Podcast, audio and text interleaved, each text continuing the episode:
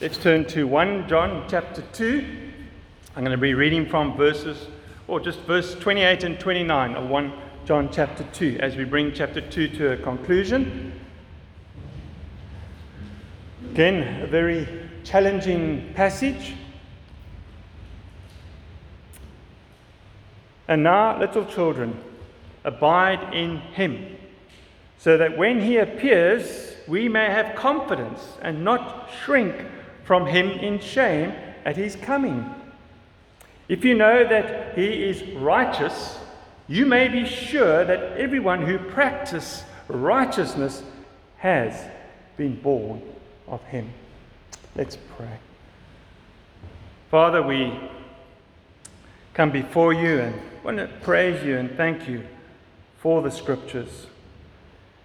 Thank you that through Jesus, believing and repenting and putting our faith and trust in him, we are saved and we receive the gift, the Holy Spirit, who illuminates the scriptures and, and, it, and teaches us the truth so we can walk in truth and, and love you and, and, and love you, Father, and not the world. But help us now, Father, as we come to hear what this passage has to say to our hearts, to our minds.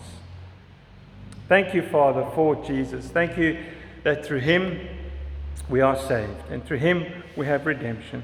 We have eternal life. This promise that you've given to us, that you made through him to us. So, Father, we just want to praise you.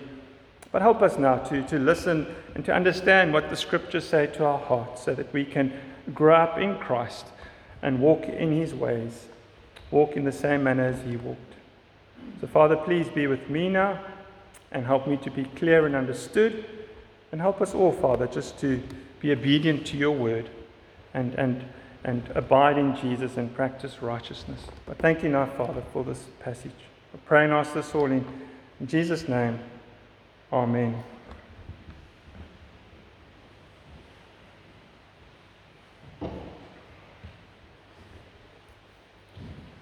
If I had to ask you what's the biggest and the most amazing event in the world or in history that's going to happen sometime soon. And when we say soon, sometime in the near future, I think we will all say the return of Jesus Christ. But the question is when Christ, who is your life, appears, then you also will appear with him in glory. But can we say with confidence, This will be me? When he appears, will we have confidence before Jesus at his coming? When Jesus appears to judge the world in righteousness or in righteous judgment, will we have confidence before him? Because this is what this passage is saying. And now, little children, abide in him, so that when he appears, we may have confidence and not shrink from him in shame at his coming. Will we have the confidence to look at Jesus in the face, knowing that we are living a righteous life before his throne? What a perfect life. I'm not talking about a self righteous life. I'm not talking about perfectionism. I'm talking about a godly life according to the sacred scriptures. Are we submitting to Jesus and his teachings and living a life in honor of him? Because we know that, that Jesus is going to return. That's called the second coming the Son of God will come to judge the world in righteousness. There'll kind of two judgments, but simultaneously. There's what we call the great white throne judgment of the unsaved. Satan and unbelievers will be cast into the lake of fire, according to Revelation chapter 20. But there's also the, the judgment seat of Christ for Christians. Those who have been faithful in serving Christ Jesus will receive rewards. And those who have not been so faithful in serving Christ Jesus will lose rewards, but they too will pass through the fire. Remember John is writing to the church to tell them those that are false, the antichrists, those that are the enemy, those that are telling you to live as you please. And he talks about the sin. If we say we have fellowship with him while we walk in darkness, we lie and do not practice the truth. If we say we have no sin, we deceive ourselves. There's people in the church, or who were in the church, that were deceiving the believers. And kind of, he's saying, if you want to know if you are born again, then Jesus must abide in you and you must practice righteousness. And the reason is because, behold, he is coming with the clouds. And every eye will see him, even those who pierced him, and all tribes of the earth will wail on account of him, even say, Amen. But we don't know when Jesus is going to return. But we know that he is going to return. So we mustn't get caught up in trying to work out a date and a time.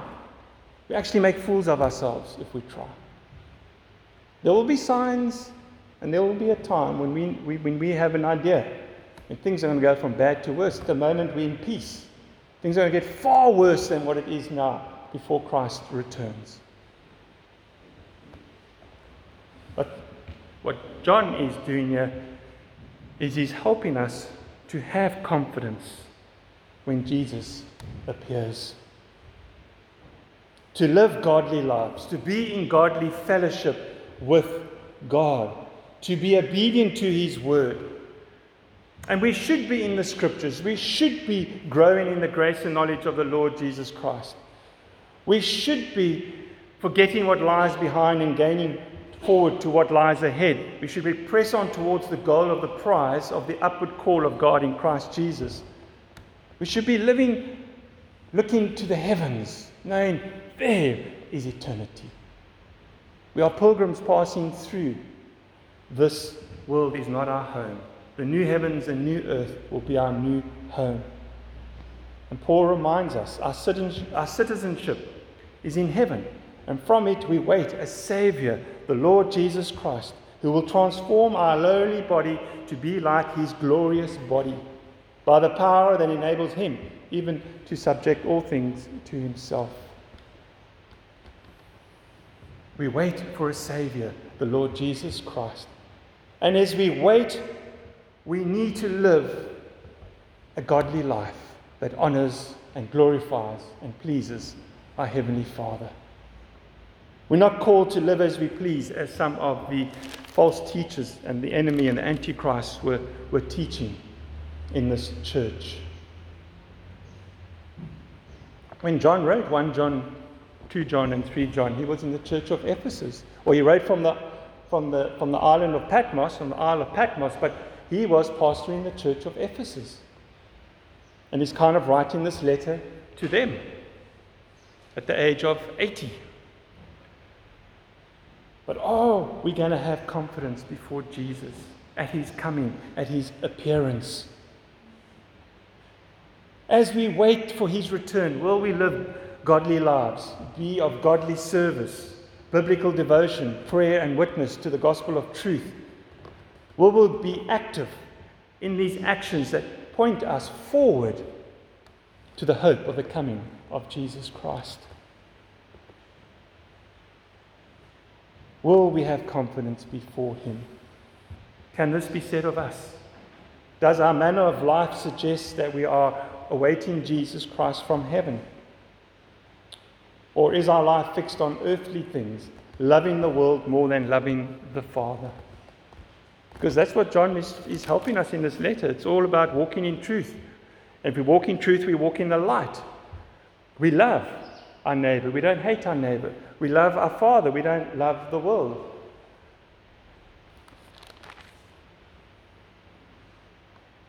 The lovely thing about John is he doesn't like give us this is what you must do, this is what you mustn't do as a Christian. He just puts the gospel out there, especially in verses 28 to 29, and he just, in a very loving, caring way, he just tells us what it means to be born of God. And if we live according to truth, if we're walking in the light, if we're loving our neighbor, loving our Father, we will have confidence before Jesus. But if we're not, then we will be ashamed. So this morning, I want to give us, or I'd like to give us two truths, maybe just one truth from 1 John chapter 20, 1 John chapter 2, verses 28 to 29, to prepare us to have confidence before Jesus at his appearance. Because when he appears, he will be coming with the clouds, and every eye will see him. Even those who pierced him, and all tribes of the earth will wail on account of him, and even say, Amen. So, the first truth to prepare us to have confidence before Jesus at his appearance is to abide in him. And we see this in verse 28 of 1 John chapter 2. We can read it again. And now, little children, abide in him, so that when he appears, we may have confidence and not shrink from him in shame at his coming. Let's be honest. When we stand before Jesus, we cannot hide anything from him. He sees our heart. We can stand before each other and we can hide a lot. But think about it when you do something wrong, and now you have to go to a friend and apologize or say sorry, and this friend hold you up in high esteem. He really looked up to you. Think about it when you go. You go with your face down, you're kind of ashamed. Sometimes you're embarrassed. You can't look at them in the face, look at them in the eye, because you're ashamed of what he knows about you. And this is the same thing when Jesus comes. Yes, we clothed in his righteousness, and if we are practicing righteousness, we will not be ashamed. But if you profess to be a Christian and you come here and everybody sees you, but you go home and you practice lawlessness, you will be ashamed. Because he's going to shine so brightly through you his glory and his honor and his majesty. What, what, why do you think in chapter Revelation chapter 4, which we will see when we come to the law, chapter 1, sorry, when John saw him, he fell at his feet as though dead. But Jesus laid his right hand on him, saying, Fear not, I am the first and the last. Why do you think John fell down? It wasn't because he was ashamed, it was because he knew he was a wretched sinner. And he was in the presence of divine holiness, the holy God. And if we practice walking in darkness, hating our neighbor, loving the world, we will be ashamed. Because we're standing before the Creator God, before Jesus, who knows us, and we cannot bluff Him. We cannot hide anything from Him.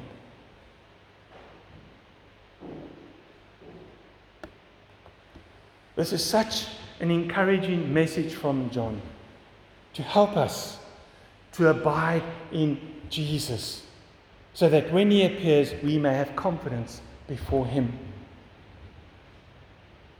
It's encouraging us to keep us from being led astray by false teachers, being led astray by the lies that are out there telling us how we can live. And don't worry, you're saved. You can do as you please as a Christian. You've prayed this prayer, or whatever.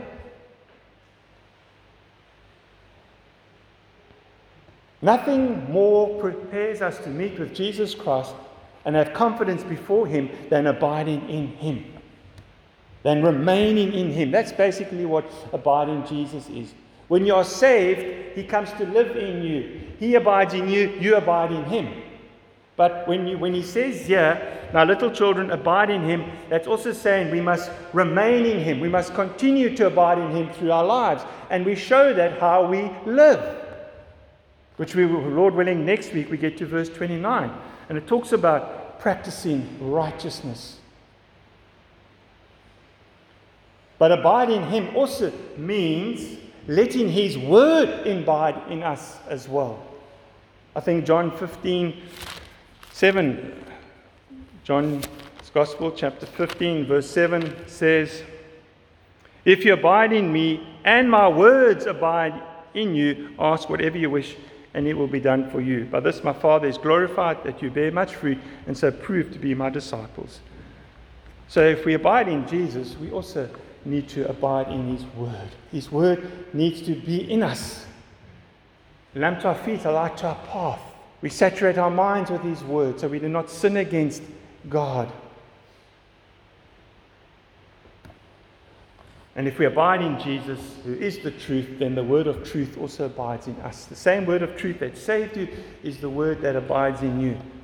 But we have to cultivate this word. We have to, we have to come to the scriptures. And I think it's verse 24 of 1 John chapter 2 that also helps us to see that the word abides in us. Let what you heard from the beginning abide in you. If what you heard from the beginning abides in you, then you too will, will, abide in the Son and in the Father. To be a Christian, we abide in Christ, we abide in His Word, meaning we remain in Him, and we continue in Him. We can't live as we please. Yes, and when we do sin, we ask God to forgive us. That's what 1 John 1 9 talks about.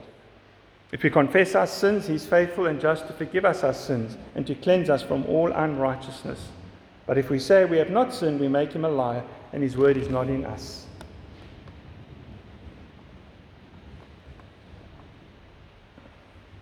So while we're in fellowship with God and His church, we need to abide in Christ. And we need to recognize the importance of abiding in Jesus. We need to abide in Him, holding fast Him and His teachings, believing the truth, obeying the truth, and loving other Christians with the truth, building each other up in truth, speaking the truth in love with a tender heart, treating each other in truth. But if we're out of fellowship with God and His church, it's because we've disobeyed God in His word. We're not abiding in Him and His Word. And I repeat, what you need to do, the solution is to confess your sin so that He can cleanse you from all your unrighteousness. That's what 1 John 1 9 is all about. And what's the purpose?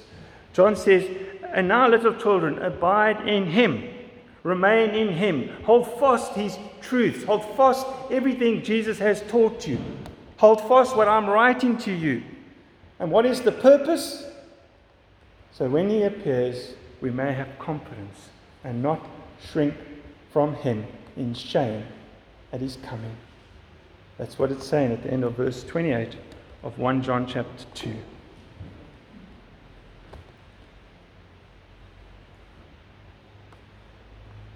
The fact that, that Jesus is going to return any moment soon should keep us on our toes. It should keep us with our heads and our eyes in His Word and looking up, fixing our eyes on the heavenly things and on the earthly things. We should be living in light of Jesus coming soon. That's the incentive. That is that keeps us holding fast these truths. We don't know when he's going to come. Like a thief breaks into your home. You don't know when that thief is going to come. How many of us sit waiting for the thief? No one. But there are people sitting waiting for Jesus' return, thinking they don't have to do anything. But no, we've got to go out there and walk the walk. We've got to walk in truth. We've got to love in truth. We've got to, we've got to fight the good fight in truth.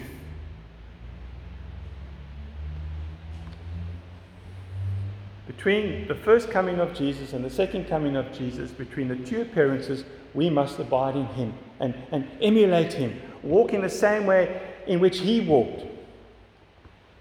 We must remain in Jesus to resemble him, to shine his light. It's borrowed light, it's not my light, it's his light that I shine into this world that Christ has given me. And it can only shine brightly if I abide in him and I remain in him.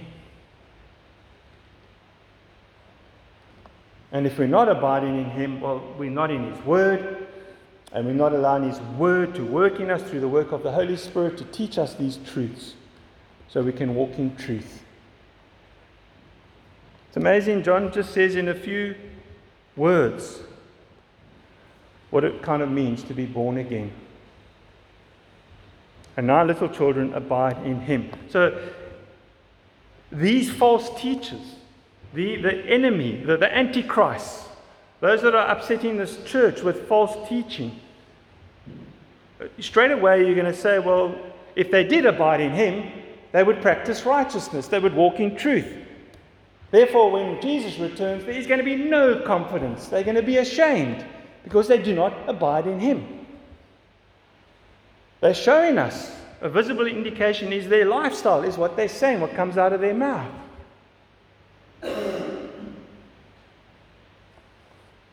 We need to hold fast the confessions of our faith.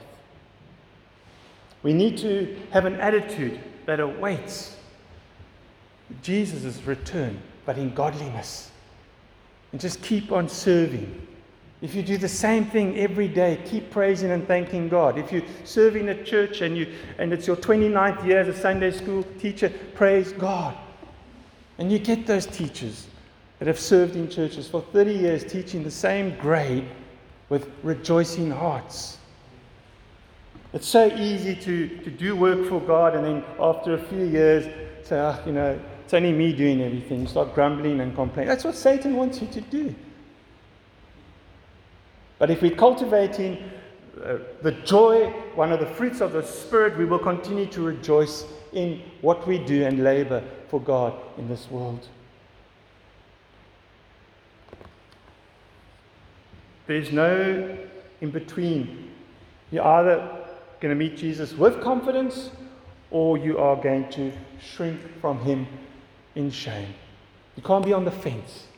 You're either going to have confidence before Jesus or you're going to be ashamed before Jesus. That is for you to know and for you and I to look at our hearts and see how are we doing? Are we abiding in Jesus and his word? Are we holding fast the gospel? And again, I'm not looking to perfectionism. I'm looking at are we walking with God according to his word? We cannot just do as we please.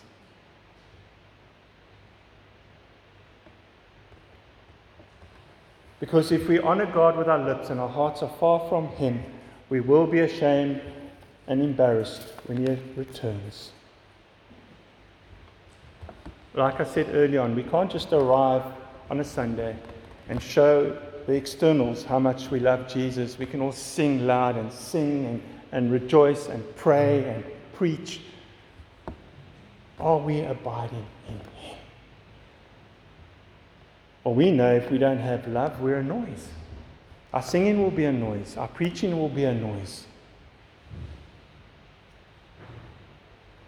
We need to we need to come to Jesus. We need to abide in Him. We need to abide in His Word so that when He appears, we may have confidence and not shrink from Him in shame at His coming. I think of, maybe this is not a good illustration, but I think of Judas. He was ashamed. He was embarrassed. He had remorse for what he did, betraying Jesus. Because you know what? He did not abide in Jesus when he walked with Jesus those three years. If you are not abiding in Jesus now, and you say you've been a Christian for so many years, but you do not abide in Him, you don't respect Him, you don't go to His Word, you don't allow Him to grow you, all you do is you come to church and you rely on the things, the external things, singing, giving, praying, reading, and coming to church, going to Bible study, that's not enough. Those are externals. Obviously, that's part of our Christian walk. Those things we can show. We can get people up here to pray and we can show our beautiful big prayers. But if, if, if, if God sees that there is no love, it's a noise. I mean, Jesus comes, we need to take this seriously. Will we have confidence? Or will we shrink from him in shame at his coming? Again, it's like someone standing before someone and they've boasted how great they are and what they've done, but this guy says, Sorry. A friend down the road tells me you're completely the opposite. He's just going to, he's just, his heart will drop and his head will drop in shame because it was a lie. And we can't walk a lie before God. We have to walk in truth. We have to know that we have to, if we love Jesus, then we're going to love his word. You can't love Jesus and not love his word. Because Jesus said in John 15 10, if you keep my commandments, you will abide in my love. Just as I've kept my Father's commandments and abide in his love. And if we are feeding off Jesus' word, his truth, his promises, his encouragements, his warnings, and his commandments, and we are living faithful, obedient lives before him, then when he returns, we will have confidence to stand before him.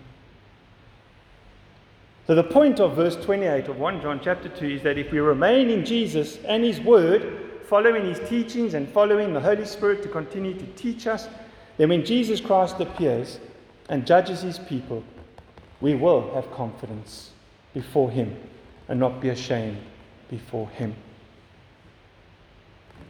Lord willing, we'll look at the next truth next Sunday about practicing righteousness.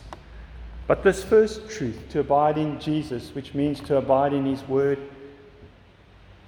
and we looked at this truth to, to prepare us to have confidence before Jesus at His appearance. Will we be obedient to it? Will we find the time to abide in Jesus and His Word? Will we see the value and the importance of getting to know God through His Word and abiding in Him? And holding fast these truths and living them out before this dark world. Because when Jesus Christ died on the cross to forgive our sins and rise again according to the scriptures and ascended and is now seated next to the right hand of his Father, when he did all that, he did it to give us the promise, the Holy Spirit. So the Holy Spirit can work with his word and transform our hearts more into Christ likeness. So we can be transformed into the same image from one degree of glory to another. From start to finish, we are being transformed by the work of the Holy Spirit and His Word, by God's glory, for God's glory, and into the image of God's glory. And if we are doing this, and if this is happening in our lives, we will have confidence before Jesus at his appearance. Let's pray. Father, we come before you and, and ask you to please forgive us. There are times when we are not abiding in you. There are times when we act in unbelief, we act in unfaithfulness. But please, Father, please turn our hearts to the cross where we are humbled and where we will see what your Son Christ Jesus accomplished for us. That there he earned our salvation. Nothing we did, which should cause us to be so grateful and thankful, and then deny ourselves, take up our cross daily, and follow you and honor you, so that the, at the appearance of your Son, we will have confidence before him. Father, please be merciful to us. Be gracious to us and help us. Help us, Father, to not be lackadaisy or take this word loosely, but hold us to hold firm the gospel of Christ. Help us to abide in Him and abide in His word so that we can have confidence before Him when He returns. Forgive us, Father. Help us. Turn our eyes from looking at vanity and revive us in your word, Father, so we can walk in truthfulness. Help us. I pray and ask this all in Jesus' name. Amen.